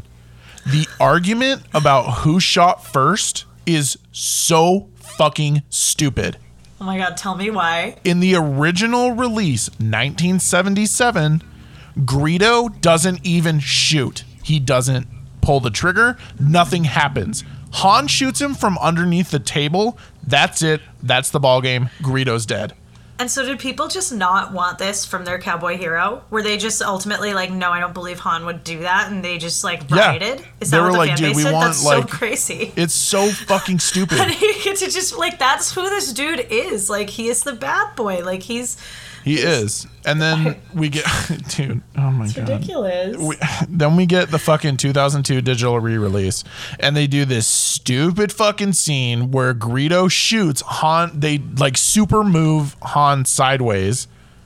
The scene that Yeah. doesn't actually happen. They just like shift Han sideways to make it look like he moved. And then Han shoots and I'm like that looks so awful. Fucking change it back. But that well, and if, if you were born in like the 2000s and that was your introduction to Star Wars, obviously you're gonna be like Greedo totally shot first. No, that's not the original. That's the only time I'm gonna be uh, one of those like OG nitpicky kind of people because how you experience Star Wars is your experience. That's I never want to taint somebody's thing, but but also Han totally. but also Han, like. Greedo didn't even shoot. Like it's one of those It's things that's just like it just pisses me off. I Like mean, they added like, it because they're um, like let's make an argument. Like he's a smuggler. He's a rule breaker. He's a, obviously he like. I, I think it's so funny that people had that big of a problem with this. I know. Like, I'm just like, that's so dumb. But on the The- other side of that, because we're talking about the new added graphics and stuff like that, this if we're if we're going by the new visuals, this makes this movie makes Boba Fett one of only four characters. Or excuse me. Uh no, yeah. So it makes Boba Fett and it adds Boba Fett to the I'm in every original trilogy movie club yeah, yeah, yeah, yeah. Because he is actually in a scene with along Jabba with in the beginning. right? Yep. When they yeah, he, he, meets is. him. Which I I think that that I mean I don't love the way that it looks, but I think it made sense and like I think the way that they added stuff in. It's just so ridiculous. Like, first of all, the stuff that is original looks great. Like R2 and Mm-hmm. 3PO, the remaster, that like I'm sure that the film was grainier and it didn't look as good originally, right? But what is on Disney Plus right now, and like it is just what they looked like. It's just been remastered. Like, Yeah. They look great. A lot of this movie looks really, really good. And at the same time, the stuff that looks bad is so funny. Like like Yeah. when they get kidnapped by the sand people, the one droid is just a McDonald's trash can. Oh, like yeah, he actually totally it's is. a McDonald's trash can. Like with the two, like where you put the little flappy things. Yep. Like it actually is a bin from McDonald's because this, they were just like cobbling shit together. Mm-hmm. But in the next frame, it has all these stormtroopers riding like CG creatures Oh that are added God, in the- from the early 2000s. And, like, yeah. but like therefore, like they also look shitty because they're from 2002, Yeah. and so it's like another generation's shit. Oh yeah, Like, it's like you're it's, like it's like you're like, dude, what the fuck? We're progressively getting like less shitty and less shitty, but also this looks like ass. So yeah, what the one fuck? well, and one generation's ass was like a repurposed McDonald's trash can, and the next Yeah. generation's ass was this like terrible CG dewback, and just like, and it's just so. It was really funny because it watching those two scenes juxtaposed. I was like, "What the fuck, Lucas? Just Yeah. leave it alone." That's- It looks so funny in retrospect, Well- but but overall, it looks good. Like I look won't the I won't movie say is it looks great. bad or whatever, but obviously there's like they nah, it looks good. It the looks good. over or what is it? Um, what's the word I'm thinking of? They overemphasize the stormtrooper hitting his head when they come into the control room. They actually make a sound like you hear it go bonk when he yeah, walks they in. like Originally, it didn't. it. Yeah. So yeah, and I think that's so funny. And then um, what's the other bit that I they like Luke when he's whining? It's one of the funniest things in this movie. When, When he's, he's whining to he's whining to Uncle Owen, and he's like, he's Oh. like, but I wanted to go to the Spider-Man Shinman. Like, his friends. But I was going into Tosche Station to pick up some power converters. Yeah, I was you can going to waste time with your Station. friends, and your chores you, are Luke. done. Yeah, I. That's the thing. Like they try to they try to show Luke as like he. That, I think that's why He's it works for me. That yeah, he, it works kid. for me like that this- he's like reluctant to go with Obi Wan because like he's like I've always dreamed of this, but oh my god, I actually have the opportunity. I don't know. Like, am I ready for this? This is crazy. I'm going back home. Yeah, he's like, oh, wait, hang on, really? Like, I was kind of expecting, you know, Yeah. To say no. It's, yeah, I, I love it. And and then he gets even better juxtaposed with Han, and like, I get why like, they they the thought fuck? a love triangle was a good idea for a minute there. I get it, but I'm glad it's not. I'm glad that Thank they God. abandoned it Thank God. like pretty early on. Well, that not early on, but like Luke became so determined to become a Jedi that he just forgot about Leia and the triangle kind of dissolved. Was you also really know that she like she in Empire she basically picks Han, so you know that like, there's no other chance for Luke. Even before you know that they're related, you're just like, okay, feel well like she's with Han now. Empire, she's just trying to like make Han jealous, and Luke like knows it, Yeah. and he's like, "That's fine, I'll help you with that, girl." Mm-hmm. Like I feel like they, I don't feel like Luke even wants it anymore by No, then. I, like, know. I think by that so- point he's just like, what the fuck ever. Like, And dude. in retrospect, I know that the, the like meta stuff about the making. I know they didn't know that they were going to be related. we're you know what I related, mean? yeah. But I can sort of tweak my head canon enough to feel like their natural attraction and chemistry with each other is because they're twins. I can understand twins meeting and having no idea and feeling a connection to each other. Mm-hmm. And you know what I mean? I and Yeah. so sure, I can sort of retcon that in my head. I can I can make that work for me. I'm like, yeah, that's fine. Um, but do so. Should we talk questions? Yes, I would love to answer your questions. I have some fucking questions. Was episode four on the original crawl? It was Did it not. say episode four? No, Okay. originally, so in 1977 to 1981, actually to April 9th, 1981, uh, the film was just called Star Wars.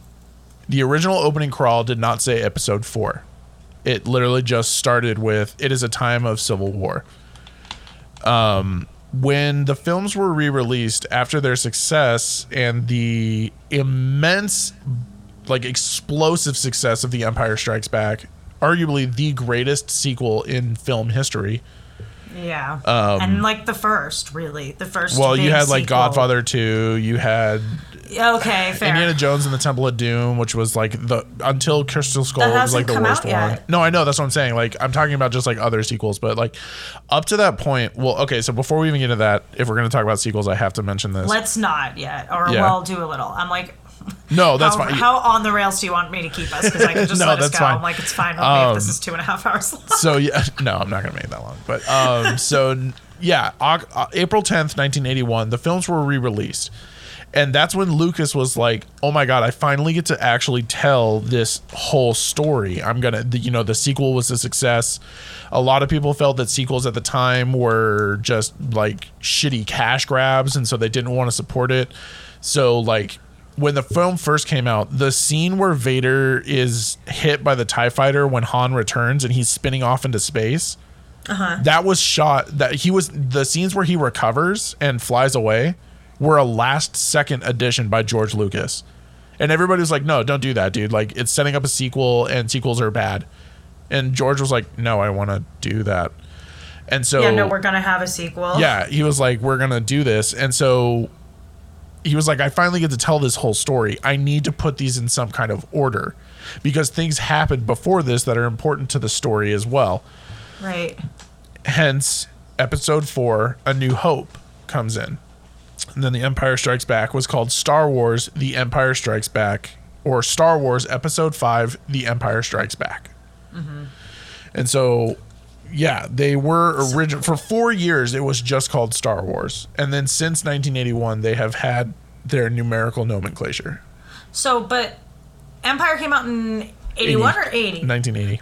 So, but it started like after that. Like Empire didn't come out saying Episode Five. No, so Empire Wow. Empire didn't have Episode Five either. Empire was, it was called just Star The Empire Wars: Strikes The Empire Back. Strikes Back. Yep. And they didn't Was it called Star Wars: The Empire Strikes Back, or just The Empire? It was Strikes just called Back? The Empire Strikes Back. Yeah. Wow, that's so interesting how this Mm-hmm. was done before. I mean, before it was like this mind of marketing and stuff. And, Mm-hmm. But I guess nobody was going to miss Empire. They didn't need to put Star Wars on it. Yeah, no one's gonna be like, "What see the fuck is this? No, everybody Who's that went to see in the Empire. black suit?" like, My favorite is when in I love in that '70s show when Star Wars comes out. oh my god. I they all go love see it, and he how loses- often Eric Red makes fun of. Luke. yeah, If I have to hear one more time about Luke Skywalker, that little fruit, and Eric has a fucking conniption, I know. There's Luke only like one Skywalker. movie out. is not. I can't even talk to you right now. I really enjoy all of the Star Wars stuff in 70s show. Like Dude. when Empire comes out and they do it on 70s show. Like it's no, they don't because No, that's they an 80. don't, 'cause it was They don't do 1980. They talk about the sequel being announced. Yep. That's In like the the, one of the last things he talks when he comes back. Yeah. Yeah, it gets mentioned that it's coming out. Oh my god, so good. All right, cool. So, um, a more important question: Yes. Why doesn't C3PO have the fucking faintest clue what's going on or what R2's mission is? And and is R2 the leader of the rebellion? And No, please tell me more. Why But- not? I want that to be the case. I like So- that idea. That's all I know about it. That's all I know about. Like, oh, it's maybe that. I don't know. Tell me. At the end of Revenge of the Sith, the droids are handed over to a pilot named Bail Antilles. He's given to him by Bail Organa, the guy who becomes Leia's adopted father. And he's like, treat them well. is that in the movie? Episode three, that. Revenge of the Sith, yeah. And they do. Oh, treat the. Okay, maybe I do remember. Yeah, that. he's Okay. like, take these droids, clean them up, treat them well, have the protocol droid's memory wiped. So 3PO does not Oh, remember any. Yeah. They have to retcon it to make it make sense because it's so ridiculous, huh? Or it's, or maybe it's. I Mm-hmm. Well- don't know. Fascinating. Okay, And but like, why don't they know what's going on? Like present, right the fuck now. Like when, like right before the movie. 3PO starts. wasn't in the why? room when Leia gives him the plans. And R2 Because was told that's not to tell covered. anybody. Yeah. in Rogue One. She's like, you have to hand this to Obi Wan Kenobi. And so R2's this is all like, what explained mission? in What the fuck are canon. you talking about? Because he doesn't know anything about it. He doesn't know that R2 even has the plans. You're right. Actually, as okay, I'm Whoa. so glad that I asked this because I was mostly being facetious, but actually that makes sense. I was like, this is so ridiculous. Mm-hmm. Yeah. But I guess no, I guess it's explicit in the movies because I do remember those scenes. Mm-hmm. right, I accept that answer. God, this is so fun. Um, I can't wait to do this for Mandalorian season three when I don't know what the shit is going on. Hell yeah. Because I haven't watched Rebels or Clone Wars. Do not. Wa- uh, never mind. I'm not going to say that. Let's. Well, I. But then there's stuff that I'm like, oh, somebody who I recognize you, Ahsoka's somebody. But what's your story? And then I think you would like Clone has to tell Wars. Um, if you're kind of like dried out on the Empire and stuff, don't watch Rebels. Yeah, I feel like I'm. Well, but also, and we will talk about this more with the prequels. I will not diverge on this, but. I really like me some Star World building, and I Hell really yeah. like the politics, and I wouldn't all mind Clone like a Wars whole is. movie of them being in the Senate. Yeah, Loki, I think I actually really will like that. Like that, I'm like, mm, I like the politics a lot, um, way more than I should. Everyone's like, oh, it's so boring. No, it's I'm actually like, one of my like two of my not. favorite Star Wars books. Half of the book is just about politics. There's Yeah. very little fighting in both of them. Yeah, But- that's. I would really like to just know about the politics. Um, all right, so I totally accept your answer on that. So, Awesome. how come Luke can, can't understand R two D two in the beginning, but then he does by the end, and also in later movies?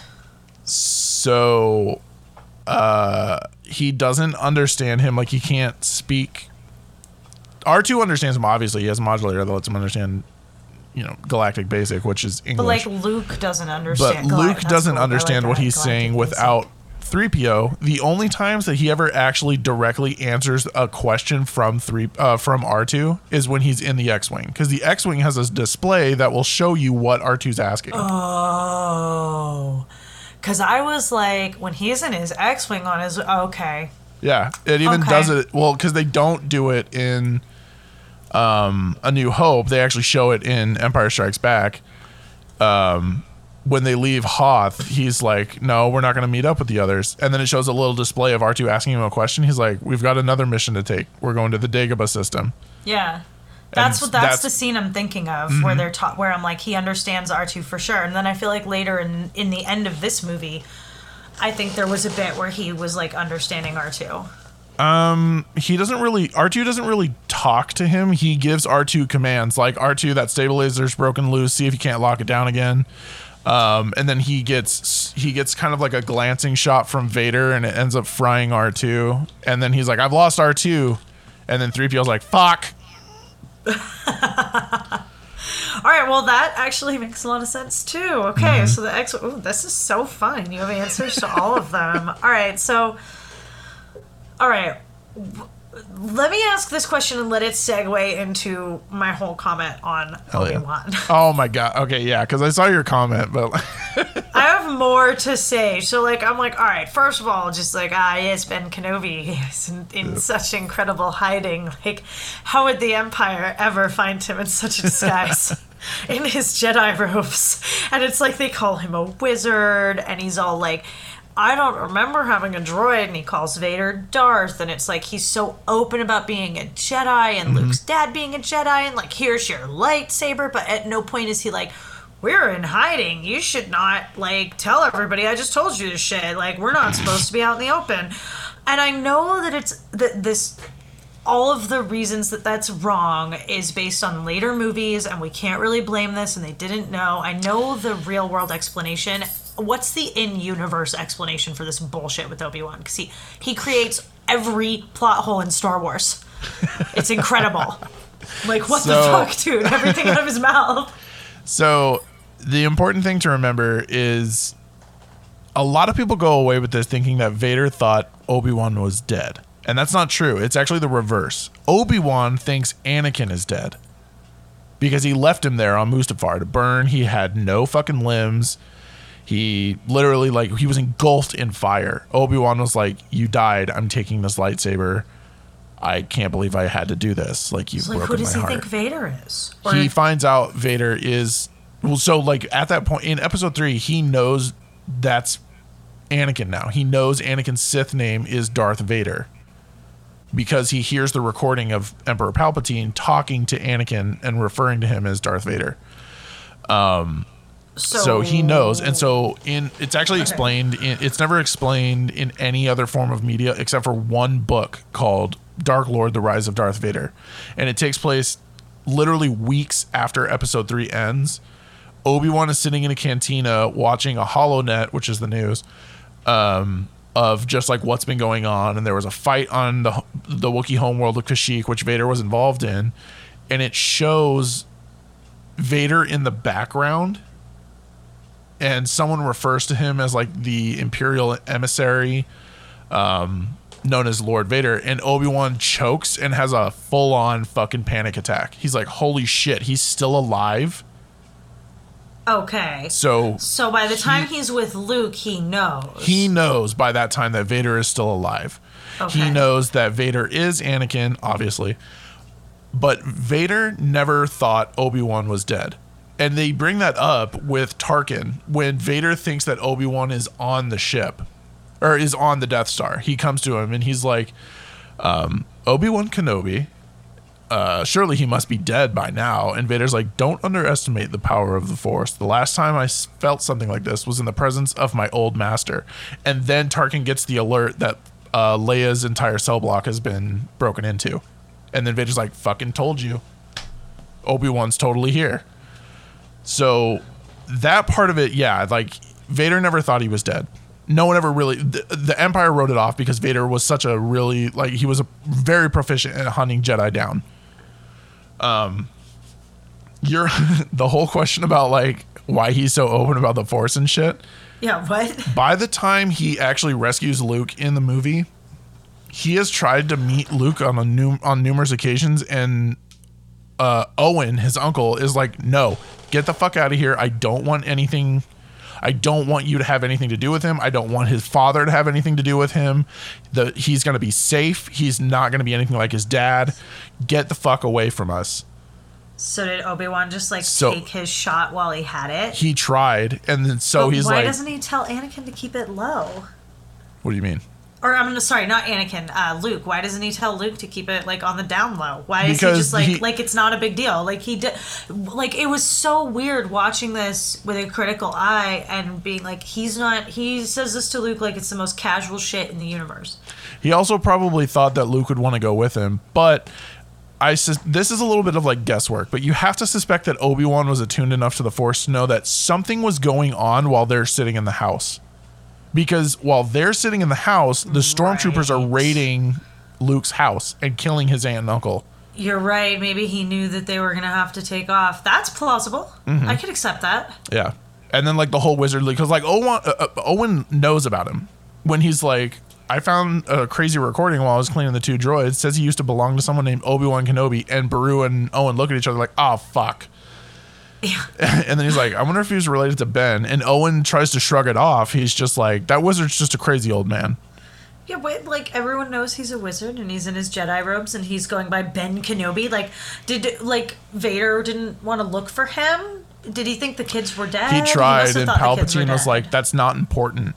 You need to hunt down the Jedi that are actually a threat to us. You technically like Obi Wan thinks you're dead. Obi Wan's old now. Don't focus on him. Focus on who you are now." and he didn't know about the kids. He no, the emperor is the only one that knew the kids survived. And actually the emperor only knew that one no, I'm sorry. The emperor thought Padme died in childbirth or died before childbirth. So he assumed the kids were dead. Vader in the comics, which is actually a really good comic because Boba Fett is the one that tells him that the rebel that destroyed the Death Star was a pilot named Luke Skywalker. That's how Vader finds out that his A, son survived, and B, Palpatine lied to him. Because Wow. Vader, to that point, like, Vader did not know his kid had survived. But he also didn't know that Padme was carrying twins. So he thinks Luke is his only son. That's why the scene in Return of the Jedi is so impactful when he's like, if you will not turn to the dark side of the Force, then perhaps sister. And that's him figuring it out. Yeah, and he's like, holy shit, I just read my son's mind. He's got a sister. Holy fuck. Oh, it's so like I feel like we almost should have like I don't know, like maybe after episode three, like an Anakin episode. I feel like we kind of should, yeah, just to tell like his whole just story. to talk about his whole arc and like hear more about it because it's the it's the coolest thing happening in Star Wars. It's sweet. Like I love this this failed chosen one. Mm-hmm. Like this is totally what would have happened if Harry had been like, you know what, Voldemort, you're right. I'll be the dopest Death Eater. like this is that, and it's awesome. he never well and, like he that's the coolest thing about it too is like the difference between Voldemort and like Vader is Voldemort never would have taken Harry. He never would have he ne- he would have killed him because Voldemort was and selfish the- and, that has more of a predetermined like there's a prophecy and shit. yeah because he put everything If there into was that like no prophecy, thing. right? If it was Harry Potter, no prophecy. Then Oh yeah, see, then Harry, there, Harry wouldn't have been was special though. Like everything is is important because Voldemort True. made the prophecy important. True, and I guess Anakin has his own prophecy. It just like turns out to be bullshit. It actually isn't, and I'll get more into Okay, that. we're gonna have to do an Anakin three. episode. Yeah. Let's just settle on that. Let's just say after episode three, we, we will do like a whole Anakin rundown, which and we can like, because what I would really like to do after, maybe after we do episode three, or maybe before we get into, like the more the modern trilogy, is watch these in chronological. Because that's something I struggle with with Star Wars because I don't Yeah. know it well enough to watch it all willy nilly like this. No, I It's know, just and that's like yeah. I need to kind of go through it so that I can be like, oh yeah, that's right, that's what, like answer that question about three PO for myself. You know what I mean? Mm-hmm. And and R two because I I need to watch them in order. So I think before we get to the modern trilogy, I think I will, so that I have it all built up. So with that, I'm going to. This is going to be the last thing because we are running pretty long on this episode, So and I knew we would. Um, Yeah. And that's fine. I could talk for hours, but um, I will leave you guys with this because Lindsay did just bring this up. Um, I challenge you to watch the Star Wars trilogy in one of two ways. Obviously, you can watch them in sequential order. So, episode one, two, three, Solo, Rogue One, four, five, six, and then you can forget that the sequel trilogy exists. Um, or you can, you can watch that. I have a lot of feelings on it, but if you guys want to add them, that's fine. Like again, I'm not going to tell you how to enjoy Star Wars. Um, but if you want to watch it in a really interesting, like, oh, okay, now I'm getting a lot of answers kind of way, watch it. I do. Four, five, one, two, three, six. Watch it as Luke becoming uh, you know, going on his hero's journey. Oh my God, Luke's finding out about his past. Wait, how did Vader get in the suit? Where did Vader come from? What do you mean he's Luke's dad?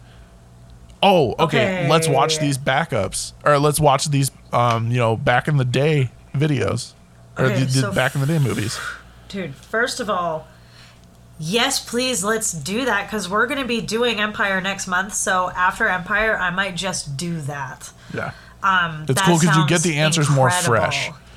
Well, it that just makes a lot of sense. Like you have the context that you need with Luke Mm-hmm. to know what's coming in the way that it was, you know, originally presented, but then you get the rest of it. It oh, I I like that. So it was one, two.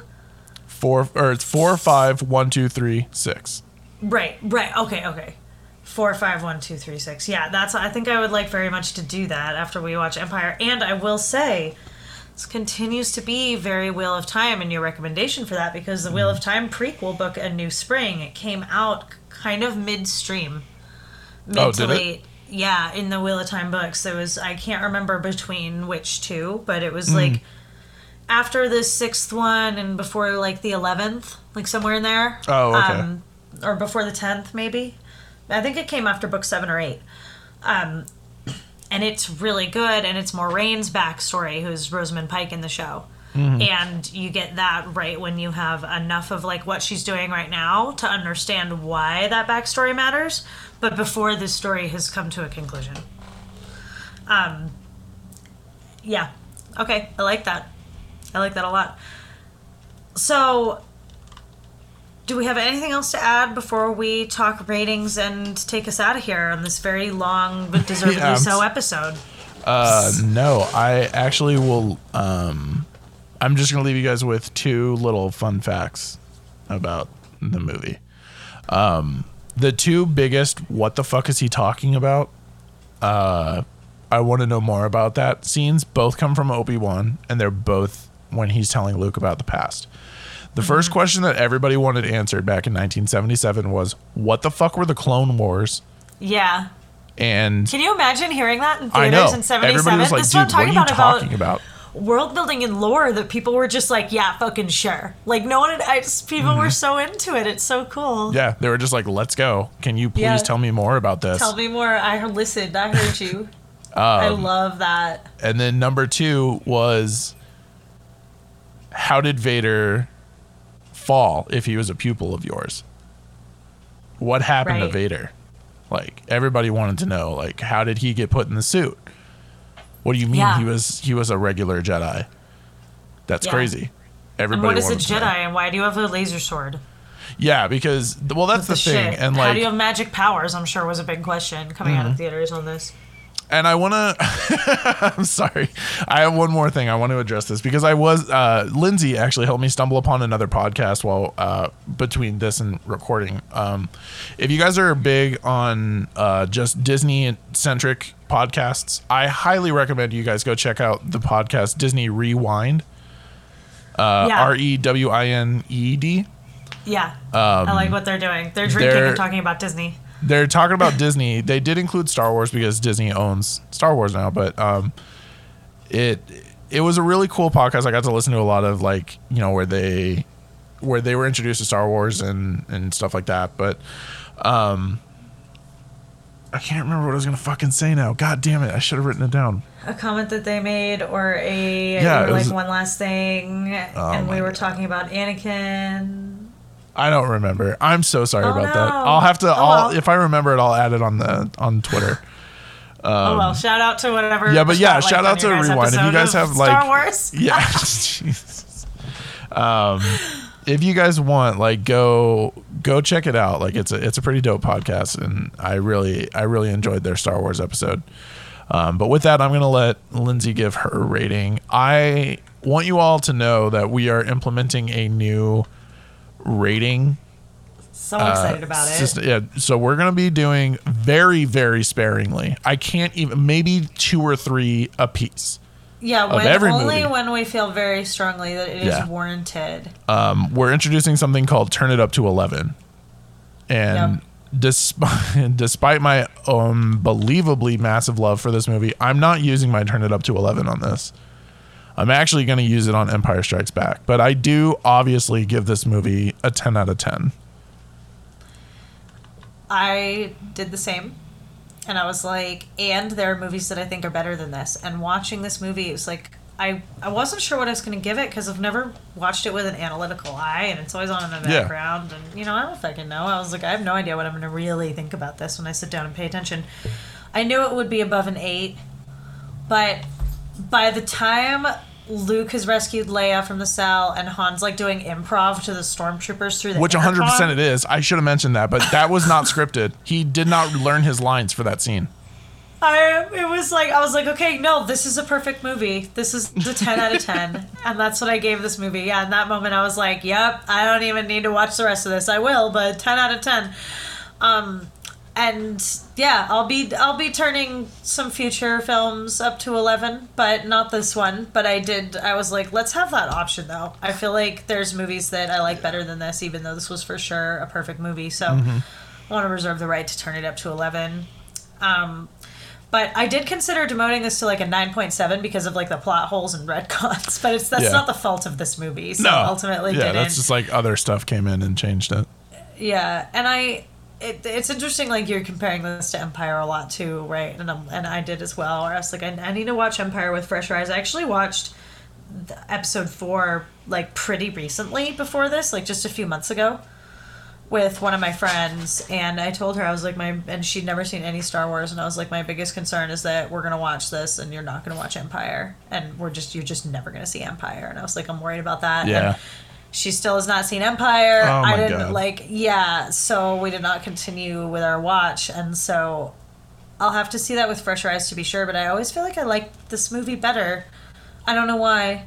Um, but this Hopefully, one I gets me can every change your mind when we get to it, and then I think you'll be you able why. to. I think I think one of the reasons is that as a kid, because like I say, it was on at like other people's houses. I was Mm. like, wait, what?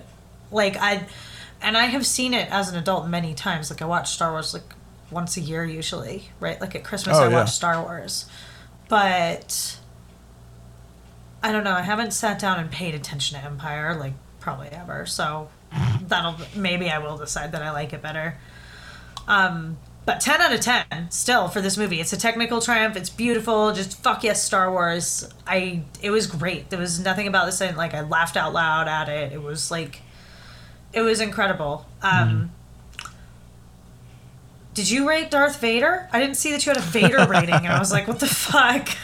Like, Um, we're not so, going to talk about that. I- no, we I'd talked still about like- him a lot, obviously, but you guys, you guys need to understand. Um, Vader is number two on AFI's top 100 greatest or most recognizable heroes and villains. He is number one on AFI's top 100 greatest villains of all time. I feel like we should turn him up to eleven. He I, he's always up to 11. That's why I'm not even going to use that on that one. I gave Um, it a ten out of ten, but like in this moment, I'm like, Vader should get turned up to an eleven. Yeah. Just as a, but I don't know if that's Vader as a whole or Vader in this movie. Like I would turn Vader in uh, Rogue One gets turned up to Oh yeah, Vader Yeah, in so Rogue don't One know doesn't even have a number. about- there is no Yeah, number we- to numer to like chron- categorize him. No, you can't. It's just beyond our understanding as humans and our comprehension. Like, Yeah, absolutely. But I, I My give two- Vader a ten out of ten for this movie. Ten out of ten. If Yeah. we, if if we're rating him when we do an Anakin episode, he will be turned up to eleven. Yep. That's when I'll do that. For now, he Mm-hmm. stays at at the ten. Yeah. Um, I think I kind of said most of what I wanted to say about him during the course of the episode, except Mm-hmm. that I almost took half a point off for the lame old man fight at the end. But Okay, so I saw your note about that last night. I'm gonna send you a YouTube video when we're done. Um, it's someone that used uh, modern graphics to turn the fight scene up to like a 20. Dude, it's it's amazing, and I'm gonna send it to you because they use a ton of like stuff. For well, like they use a bunch of scenes from it, but it's so good. well, and then I love how much they overcorrect this. Right, the next old man fight we get is Saruman versus Yoda, and it's dope. Like it's so such a huge overcorrection. It's massive. Ridiculous Also, his name is Palpatine, not. Saruman. Uh, honey. I- Oh no, I'm sorry. I figured out what you're talking about. You're talking about Count Dooku. Okay, my I'm bad. talking about Dooku. And yeah, it's just a fucking frog Yoda. jumping around in a fucking airplane hangar, beating the shit out of an old man. Yeah. Yeah. and like if it, like listen, uh, he's just always going to be Saruman. Christopher Lee is Saruman, and also Dracula. And Yeah, he's incredible. He's Yeah. amazing. Um, but yeah, no, I at the end of the day, that scene though, like hilarious as the old man fight is, um, the CG still sick. Still won an award. Like that was still Yeah. like nobody ever seen that they had a laser sword. That was dope. Yeah. Like that was just it, it looked a whole hell of a lot better than Dune did like later in Oh the my 80s God, in the yeah. shield fight like yeah it looked great I'm glad like keep it low key then if that's if you can't if you're not gonna do it well yeah, for know, real. just- Don't. Yeah. so and but then the music swells so beautifully like Mm-hmm. Mark Hamill's really good in that scene and and we get a force ghost immediately Yep. like we're, I, and I'm again I'm like audiences just were like cool fucking let's go with that Mm-hmm. crazy yeah. the, and and so can't fault it 10 out of 10 Yep. Hundred percent. I'm right there with you. yeah Take us out of here, Lindsay. I think that's it. Yeah, this episode was long. Thank you guys for sticking with us for Star Wars. Um, this has been super fun. We were really looking forward to this, especially Scott. So, um, thanks for sticking with us to the end here. Um, coming up next, we're gonna have a Venom Let There Be Carnage review out sometime later this week to give time Yeah. for people to see it because it's gonna be full spoilers. But that'll come out later this week. Um, and we're also going to have the finale of What If and the pop culture playback, so look out for that. Um, and then next up, through the Pete's timeline, yeah, the Rescuers and Pete's oh, it is Dragon. Rescuers. I don't know why Res- I thought Pete's Dragon came first. Rescuers first, I think, then Pete's Dragon. Um, so that'll be coming probably towards the end of next week. Keep an eye out um, for stuff on the Instagram. It's Wattober for Wheel of Times. My Wheel of Time fans, appreciate you guys. You guys have been so awesome. Um, so that's happening over the Instagram at Go Behind the Timeline.